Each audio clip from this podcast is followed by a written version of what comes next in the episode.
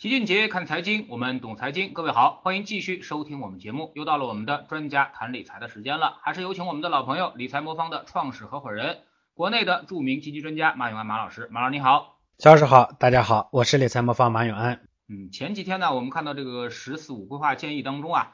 其中提到了一条，叫做实施渐进式延迟法定退休年龄啊。那么延迟退休这个事儿呢，其实已经讨论了好几年了啊。那么马老师怎么看延迟退休呢？我觉得这个事儿啊，现在的争论焦点呢是好多人都 在探讨说这个事情合不合理，呃，应不应该啊？我觉得这个探讨呢其实没有意思。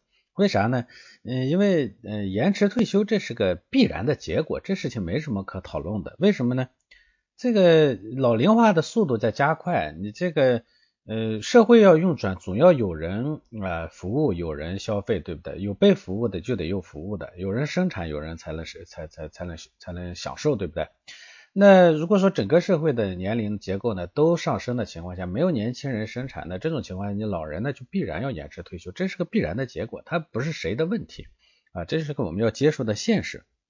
哎，很多人都说说。嗯，如果说现在呢，国家呢能把钱留的足一点，这个，呃，这个到时候呢钱多一点，就这问题就能解决。其实这本质上不是钱的问题啊，所以我看有人提的说是要依靠这个用养老金来早减晚增的这个方式呢来呃推动啊这个呃延迟退休，这只是一种方式而已，它并不能真正的解决问题啊，不能解决问题的关键啊，关键就是。我们目前的劳动力产出呢，到那个时候，我们的劳动力产出支撑不了那么多人的需求啊，你就必然要有一部分人接着往下去劳动。其实我们好多人啊，都把自己呢觉得养老呢这件事情说，哎，我到到到年龄了，我要养老是吧？因为我年轻的时候我积累了，你积累了钱，那积累钱这个东西，其实你交的钱并没有为你未来养老，你交的钱那是养现在的年轻人和养现在的老人的。但是现在呢，年轻人越来越少，那你到时候呢，没有那那么多人养我们。这个服务这个东西啊，它是没办法说，我今天储存下来，我到那时候来支取，对不对？你说我我现在我到时候我老了，我要人找人来搓澡，那你不能说我现在存五个澡，到时候呢我我把它支取出来，我让他来搓，这不现实，对不对？那你现在存的五个澡，到时候得到那个时候的年轻人帮你还上账，对不对？产品这个东西可以靠机器生产，但是服务它是没办法储存的。所以生产力再发达，你可以多造几个澡堂子，但是你找不到人来搓澡，对吧？我们看到呢，前一段时间说要增加一个社保的第六险，叫护理险啊，其实这东西呢都是，嗯，都解决不了根源性的问题。所以我觉得现在的这种不公平啊，这个呢其实没什么好不公平的。这社会它到那个时候就就就必然要有这么一个结果，这不是个选择题，它就是个事实。到时候你延迟退休了，这个老龄化了嘛，你到时候延迟退休了，自己来养活自己是吧？嗯，这个很正常，对不对？老龄化呢是社会进入发达国家的一个标志啊，嗯，因为社会发展越发达呢，它抚养孩子的成本就会越增加。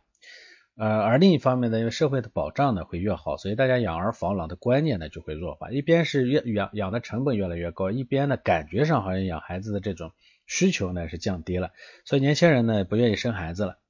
但是你现在呢生孩子压力大，你不不想养孩子，意味着你老了就没有人来给你养养老，这是个必然的过程。人类社会它就是这个样子，所以根本上说。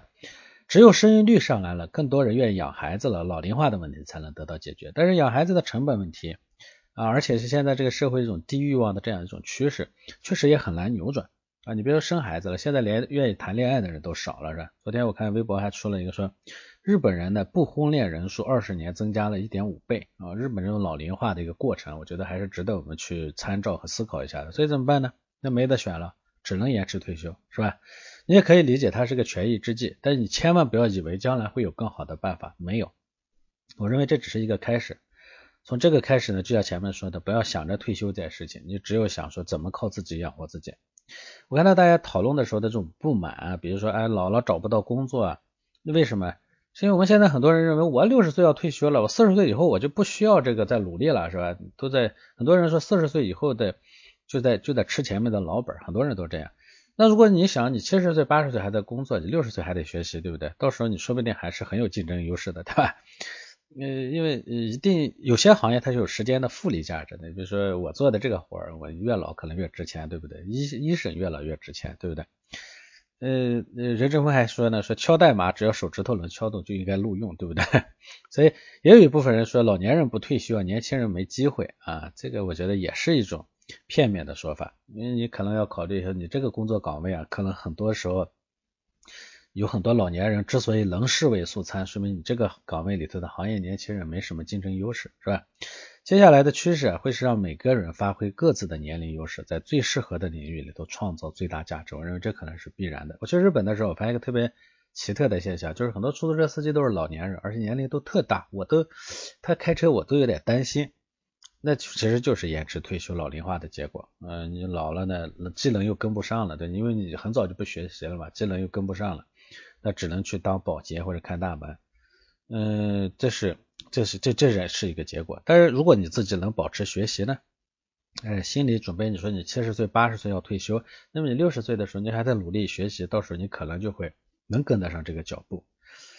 呃，所以我们啊要预见到啊，将来呢就是有很少的一批年轻人来养更多的老人，这是一个必然的趋势。所以我开玩笑啊，好多人说，那你的意思是说，反正既然是这么个结果，那啥事不用干了呗，反正到时候也只能靠我自己养活自己，那也不尽然。社会呢，它是不公平的，这是必然的。总是有一些人呢，这个能享受到，因为到时候还是有年轻人会来养活老年人，对不对？如果有些人呢，能能从这有限的年轻人的服务里头分到大的部分，有的人只能分到小的部分。所以很多人说，现在要为养老更多的去理财，理财的目的是啥？理财的目的不是说到时候呢，那个社会自然就因为钱多，自然把养老问题解决了。理财的目的是你要跑赢跟你一样跑的老年人，就跟那个熊的故事一样，说俩人在森林遇到一个熊是吧？这一个家伙冬天开始系鞋带，另一个很不解，说哎，你系鞋带干嘛？你又跑不过熊。另一个说哎，我不需要跑过熊，我跑过你就可以了，是吧？所以其实现在理财本质上就是你需要比你的同龄人在养老保障上要更足。那所以到时候呢，意味着说你有可能可以轻松的退休，你可以享受生活。但是如果没有做足规划的人呢，到时候只能去开出租车去当保洁啊，这个确实还是挺那个挺挺这个残酷的一个现实哈。所以不要抱怨啊，讨论呢这个东西要讨论，但是我觉得没必要抱怨。延迟退休这就是个事实，我觉得这东西不是能能以谁的意志能转移的。尤其我们现在的这个七零八零。有甚至九零的这这这三个阶段的人，到时候可能都会面临这样的一个问题啊。嗯，那您认为未来老龄化社会还会带来哪些问题呢？呃，从老龄化社会来说呢，它问题很多啊，但社会呢倒不至于崩溃，这个倒不至于哈。最大的问题呢，就是社会的消费需求和创新需求会降低啊，长期下去呢，平均生活水平也可能会降低。这一点呢，我觉得同样可以参照一下日本。所以要解决这个问题呢，要在现在要积极的去创新啊，要消费。这个这这具体怎么怎么做呢？一方面呢，我刚才提到就是说内部呢要延迟退休，提供更多的劳动力。产出更多，消费更多，是吧？一方面呢，我们可以外循环促进内循环啊，内外互相促进，形成双循环。这个好像大家一听说很多东西呢，这都是一环套一环的哈。所以我之前说我们的内循环呢是为了外循环，就是说为了支持外循环呢，我们推动了 RCEP 的这个签订。而 RCEP 的签订呢，又面向了我们的“十四五”规划里头提到二零三五年的三大目标，是吧？其中有一个很重要的目标就是应对老龄化，是吧？这都是一环套一环的，这里头都是有有门道的，是吧？那呃外循环呢，其实它一方面呢是说打通了我们的市场，在同时其实它也打打通了劳动力啊。呃，你比如说拿东南亚国家来说，这次咱们这个 RCEP 里头呢，发起是东盟，是吧？它里头东南亚国家很多。这个区域呢，人口普遍比较年轻啊。我们前面说啊，生育低啊是社会进入发达阶段的一个标志。呃，经济越是发达，养孩子的成本越高。所以越不发达的国家呢，它养孩子呢就越多，因为它养成孩子的成本低嘛。所以越不发达的地方，一般生育率越高。那这样的话呢，其实从引进劳动力的角度来说，它是可以是有希望的。日本其实也是部分通过这个方式来解决问题的。啊，当然引进呢也会看情况，像一些低端的劳动密集型的制造业，你比如说纺织啊、制鞋啊这些，啊直接就可以把它呃产业转移了，直接放到东南亚去了，因为在那个环境里头可能很有优势，是吧？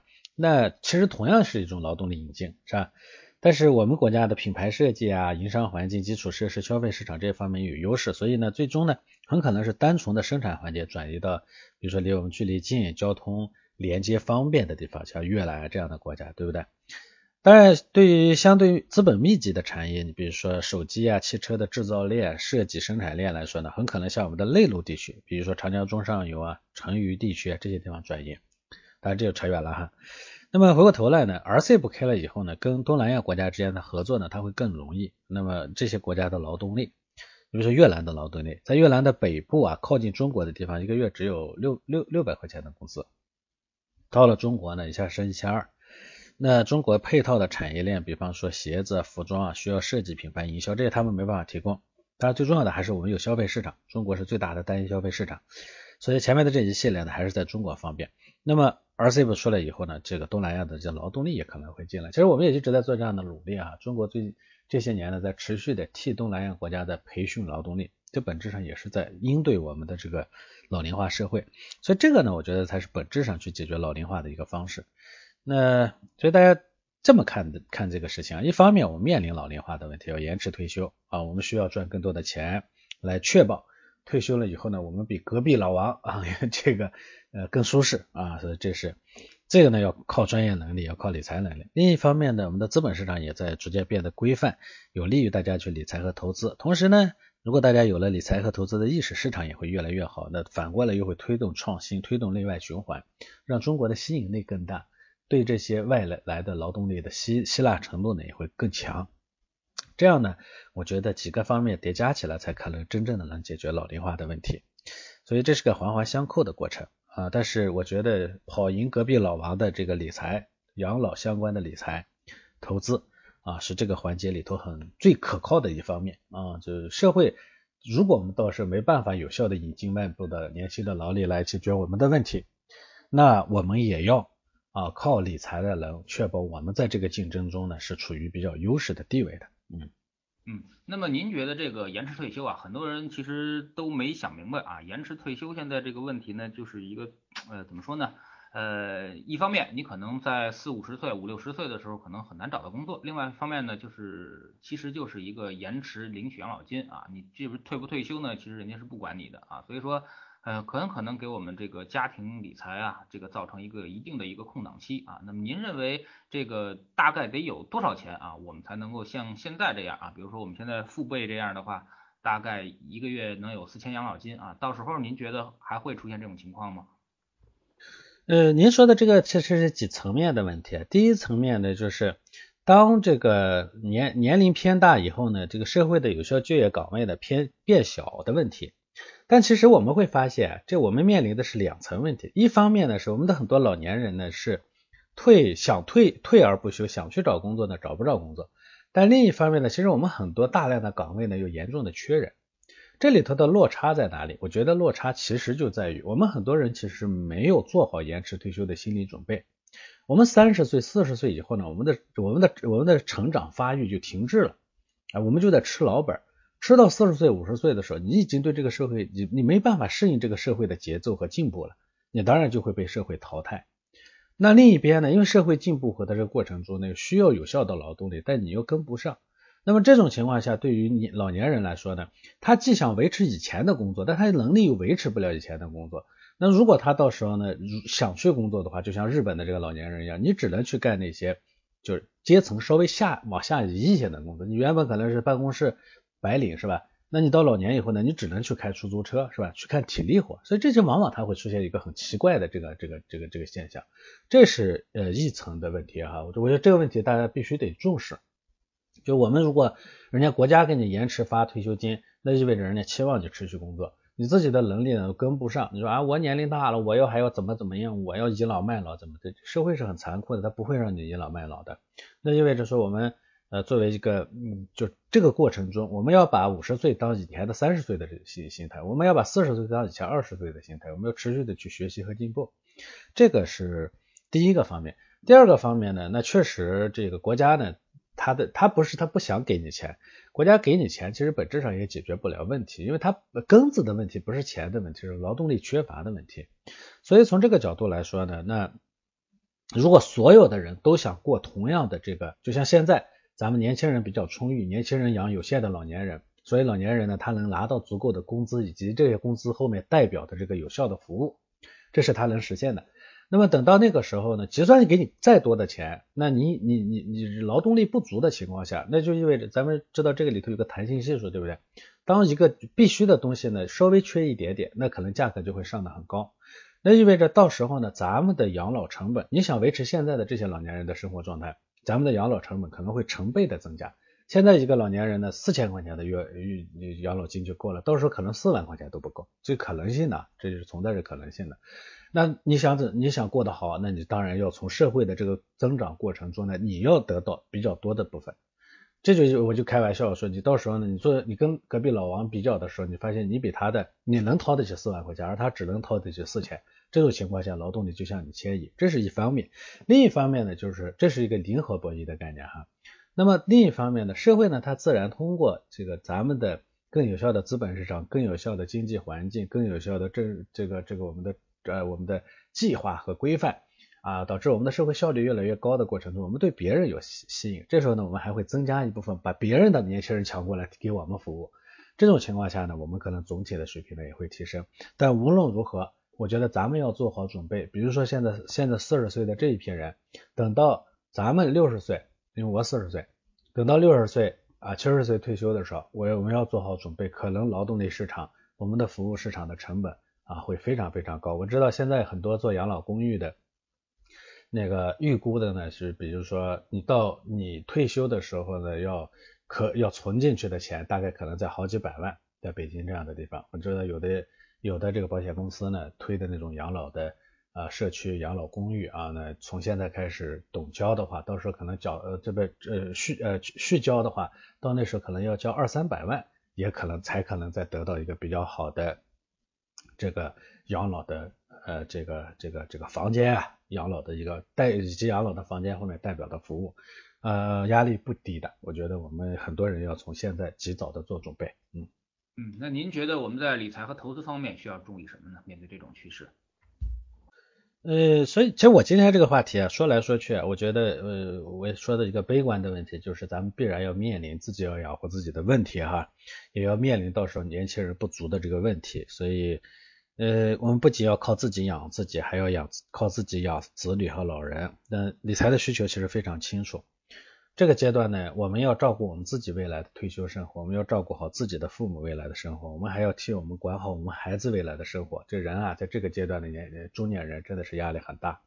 中国社会呢，嗯，经历了不是非常富。啊，但是我们已经开始老的这样的一个过程，而这个过程呢，压力最大的就是在三现在的三十四十五十岁的这一波人身上啊，所以我们这一波人熬过去了，可能这个结构呢就就就又恢复比较正常了，这个阶段呢是比较难的，所以我觉得对于我们这一代人来说呢，就是现在三十四十五十岁的这一波人来说呢，要管好三笔钱啊，要管好三笔钱，第一笔呢是要照顾父母和子女教育的钱。啊，这个是不是要照顾我们自己？我们要照顾过好我们的父母，也要照顾好我们的子女。呃，这种钱什么需求和特点呢？核心需求呢就是不能赔钱，你还得适当的增长。而且呢，它的周期不会太长，因为你你的父母呢马上可能要用到，孩子的教育什么的也马上要用到，所以不适合做太久的投资，本金也不会特别高，因为这个钱要么你是短时间内要用，比如孩子三年以后要上大学，对不对？或者四年以后大学毕业。要么你是临时说用就得用，比如说父母住院要花钱，对不对？啊，当然也可以是和父母旅游花一笔钱。所以整体上呢，大概你得保证三年左右的这个时间，别赔钱。说白了，这就是要稳健啊。我们理财魔方有个稳健组合，我一直说这个组合就是解决这些需求的啊，它就是有原因的啊。生活中呢比较确定的三年以内的时间可能会用到的一笔钱，用来对应的基本上就是不太能接受亏损的这种需求。那稳健组合呢，年化收益在在百分之七左右是吧？虽然不多，但是三年之内呢不会亏损，相对于扣去你的通货膨胀成本呢，你最终呢还会还会略赚一点。这其实就是我说的。如果隔壁老王把钱放在银行里头，而你在这个上面呢放在这个里头的话，最终你就跑赢了他一点，对不对？你帮助你的父母跑赢了他的隔壁老王，对吧？你跑帮助你的孩子跑赢了他的隔壁小王，对不对？所以这是一个。那么再一个呢，其实是自己用来升值的钱，这一部分其实很多的对应的是你自己未来的养老需求，是吧？因为我们现在的话，其实存钱为我们自己未来过一个更好的日子来做准备。这一部分呢，要占到家庭可投资资产的百分之五十以上。这一部分资产呢，非常适合他选择那种风险可控、长期收益比较高的这样的产品。就比如说我们理财魔方的智能组合，是吧？过去六年的收益呢，大概稳定在百分之十二以上啊，听起来似乎不如外面那些基金啊、标的那么还要这么唬人啊那收益。但投资呢，讲究的是本金多少啊，就是你敢把主要的钱放进去，这才是关键。你那些基金很唬人，但你也不敢把钱都放进去你只能放一点点，是吧？收益率乘以你投进去的本金才是你挣到的钱，你最后一算其实也挣不了什么，而且这中间呢，因为它波动大，往往还让你亏了，对不对？这更没意思了，对不对？所以呢，要养老呢，我们要算好清楚，说我们自己呢最主要的钱能不能投进去啊？所以你回头来看，嗯，如果说这笔钱能投进去，能得到一个比较可靠的收益的话，你最后延迟退休也好，养老金也好，跟你也没啥关系了。你到时候你自己心里有底，国家不养我，我自己养我自己，对不对？这个年轻人数量有限，但他缺不了我的那一份，是吧？隔壁老王要去要去要去开车，要去做保洁，我不需要，对不对？这其实就是一个基本的思路哈，这是。呃，孩子的钱、父母的钱、自己的钱，这三笔钱呢，我觉得是比较重要的。这个三笔钱，那后面的这一笔钱呢，最重要的就是要说要做到长期的这个复利一定要高，波动一定要不要太大，让自己能担得住，最终呢能把这个钱呢挣到。比如说我们前面说了，假如还是挣百分之十二的话，那社会的平均的这个财富增长可能是百分之七。嗯，那这里头呢，如果你挣到百分之十二，意味着你从这个里头呢获取的部分比别人略多了一点，那所以你就跑赢了隔壁老王，对不对？嗯，那稳健组合和我们说的这个智能组合产品呢，在我们的理财魔方的 APP 里头都有详细的信息啊。大家可以去应用市场搜索下载，可以了解一下。呃，除了稳健和智能，我们当然还有一个活期产品啊，那个是解决你的零花钱的问题。因为平时家里头可能随时要用到这些钱，你放在银行存款里的活期呢，只有零点几的利息，很低，对不对？那放在活期呃产品里头，因为它主要是货币基金，大概收益率二点几左右啊，不高，但是也不错，是吧？这其实就是我们设计理财方的一个整体的思路啊，叫科学管好四笔钱，还后面还有一块保险。很多人呢，保险去买那种养老型保险，养老型保险是不合算的，就就这个过程中，其实你是跑输了隔壁老王了，嗯，所以保险呢就买保障的部分，不要买投资的部分啊，这样的话呢，这个保障的部分保障好了，挣钱的部分能把钱挣到，哎，科学管好四笔钱，这就对了。这前面三个投资账户呢，我建议活期、稳健和智能呢各配配的比例呢，大概一比四比五或一比五比四。年轻人呢配一比四比五，年龄略大的呢配一比五比四。当然理财呢，它不是个表面上看一个数字游戏啊，更不是个简单的 PK，说比谁赚的更多，谁更厉害。根本上说呢，它是管理一个家庭啊，是通过财富的管理来解决家庭具体的问题啊，实际的问题的。所以呢，我觉得这样的一个过程呢，它可能能确保你现在和将来每一个家庭成员的需求，以及这个需求后面的钱。我一定要说，没有。呃，具体的财富计划支撑的家庭规划都是啊，都是都是虚的，都没有意义。呃，所以如果你的投资总是不赚钱，我建议你找个时间分析一下，你在我刚才提到的这四笔钱的分配上是不是出了问题了，或者是在某一笔钱的具体管理上是不是说错位了啊？比如说你本来为自己养老做的长期投资这一块呢，你天天看着它的涨和跌，好像你明天就要去养老似的，那你就方向错了，对不对？呃，这就是这就是最终呢，你把这个规划好了，哎，每一个方式不要不要不要做错，就最终呢就能挣到钱。那我们理财魔方百分之九十八点四三的用户是挣到钱的，最新的数据哈，就是因为规划的还是不错的。所以感兴趣的大家可以去下载理财方魔方的 APP 啊，去看看我们的四款产品，尤其是稳健组合和智能组合，我觉得特别值得大家为自己和为自己的父母、孩子的未来呢去做配置啊。如果配置好了，我觉得人会很轻松。我昨天做直播啊，我问我们的客户说，你们对理财魔方最直观的感受是什么？哎呀，我很感动。我们大部分客户打俩字儿，靠谱。哎，我觉得这个确实是让人感觉很舒舒心的啊。嗯，那您觉得这个，比如说我们到老了啊，那么要攒下多少钱，然后才可以通过这种呃这种这种稳健理财的方式，然后这个呃过好这个养老的生活呢？啊，比如说如果要是一个社会平均的一个养老金水平，比如说现在的四千啊，那么过过过个二十年之后，您您觉得大概会有多少钱？我们就可以这个安心养老了呢。假如说咱们嗯到到咱们这一代人退休的时候呢，六十五岁或者七十岁开始退休，但那时候我们的人均寿命可能也会再进一步延长。退休以后呢，你可能还有十五年到二十年的这个退休时光，是吧？这是第一点，你要有个时间的概念。第二呢，就是我们实际呢需要花的钱，按照现在的这个通货膨胀速度啊，以及到时候呢那个劳动力的价格的涨的速度，我估摸着到时候呢，可能你得准准备好五倍甚至十倍的上涨啊。这一点上，我觉得大家一定要心里头有预期。呃，如果说按照现在四千，你到时候按五倍的上涨的话，一个月就意味着你要花两万块钱，一个月要花两万块钱。那这个这个到时候呢，那一年呢大概就是二十四五万，如果十年呢就是二百多万，将近三百万，是吧？这个我觉得是基本上你可能要准备好的。当然你会说，哎呦，这个遥太遥远了，你想还有很长时间呢，对不对？这万事呢要趁早，如果趁早的话呢，其实你想象说二百万、三百万、四百万养老也没那么难，对不对？就算你现在收入不高啊，家庭储蓄呢可能有个二三十万、一二十万啊，你为这一块现在能投入的钱就一二十万、二三十万，可是呢，你离离退休呢还有二十年、三十年啊，如果你考虑呢说这个钱呢每年呢能以啊百分之十、百分之十二的这样的这个速度呢稳健的增长的话。十年二十年以后，其实你想要的那个数字并没有那么恐恐怖啊，还是要预做准备，早做准备才才重要啊。